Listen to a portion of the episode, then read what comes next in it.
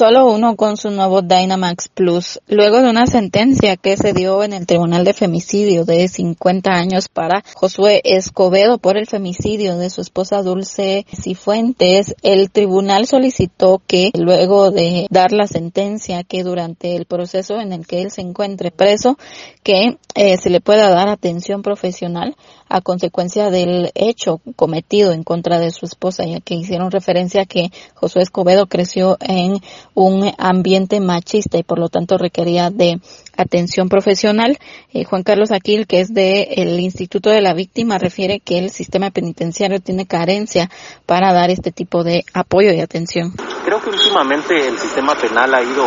tratando de hacer los cambios adecuados en esa línea. Sin embargo, también es, es una realidad que todos conocemos que muchas veces las instituciones no,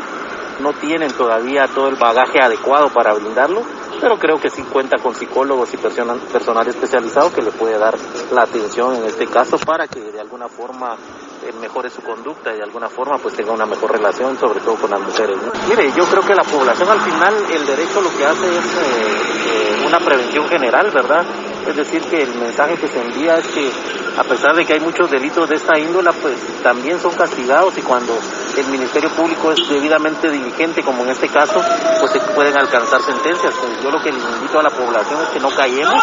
que al final denunciemos, que es la única forma de evitar estos delitos. El llamado entonces es este, a que más mujeres puedan denunciar hechos de violencia que se cometan en su contra. Con esto vuelvo a cabina y pregunto qué gasolina te da mayor rendimiento.